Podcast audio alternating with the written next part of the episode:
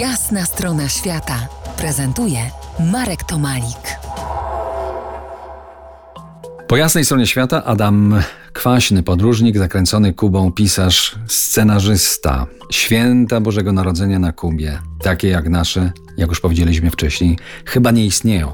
Ale moje wspomnienie z Bożego Narodzenia jednak takie bliższe naszej tradycji jednak też mam. W Trinidadzie de Cuba, to jest takie miasto w środkowej części wyspy. Pamiętam, że byłem właśnie w Boże Narodzenie i było bardzo ciepło, bo było ponad 30 stopni. Natomiast szedłem przez miasteczko i słyszałem kolendy. Słyszałem kolendy po hiszpańsku śpiewane, ale one były śpiewane w kościołach protestanckich. Co ciekawe.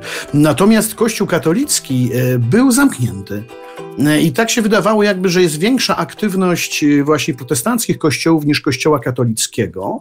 No, odbywały się również różnego rodzaju obrzędy santeryjskie, czyli tych religii afrokubańskich, ale one jakby nie wiązały się bezpośrednio z Bożym Narodzeniem. Boże Narodzenie to na Kubie dzień wolny od pracy. To jest oczywiście dla nas naturalne i nawet chyba poniedziałek wielkanocny też wolny od pracy. Ale czy tam e, wszyscy wiedzą dlaczego? Y, no nie wiedzą dlaczego.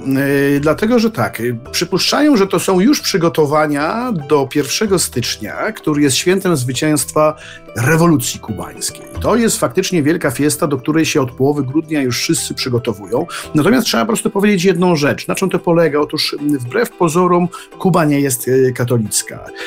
Mówi się wręcz, że katolików praktykujących na Kubie jest 1 do 2%. O tym jeszcze porozmawiamy, Adamie.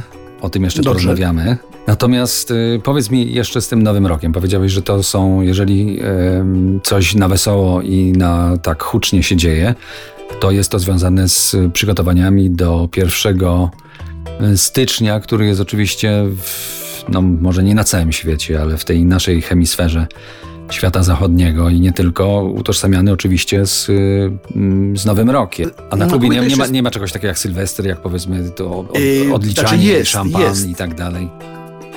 To dlatego wielu ludzi, wielu turystów, którzy jadą na Kubę na Sylwestra tak zwanego, no, są zawiedzeni. Oczywiście ci, którzy pojadą do kurortów, do dużych hoteli, do tych zon turystycznych, Varadero. gdzieś na Cayo Coco czy w Varadero, to tam dla turystów w tych hotelach będą przygotowywane tego rodzaju obchody takich y, nocy sylwestrowych jak u nas. Y, więc, więc Kubańczycy, Kubańczycy spędzają, spędzają nowy rok we własnym rodzinnym gronie. Ale to jest związane również z wierzeniami związanymi z santerią i z tymi religiami afrokubańskimi, że to jest noc, kiedy wędrują duchy. Wędrują duchy po ulicach. W związku z tym nie należy za bardzo wychodzić, żeby takich duchów do domu nie wpuścić, bo mogą to być duchy, których akurat nie, niekoniecznie musimy pożądać ich obecności. No właśnie, przestrzegamy przed tymi duchami, także tej nocy do tych religii które są na Kubie. Już rozpoczęliśmy troszeczkę. Wrócimy za kilkanaście minut. Zostańcie z nami. To jest jasna strona świata w RMS Classic.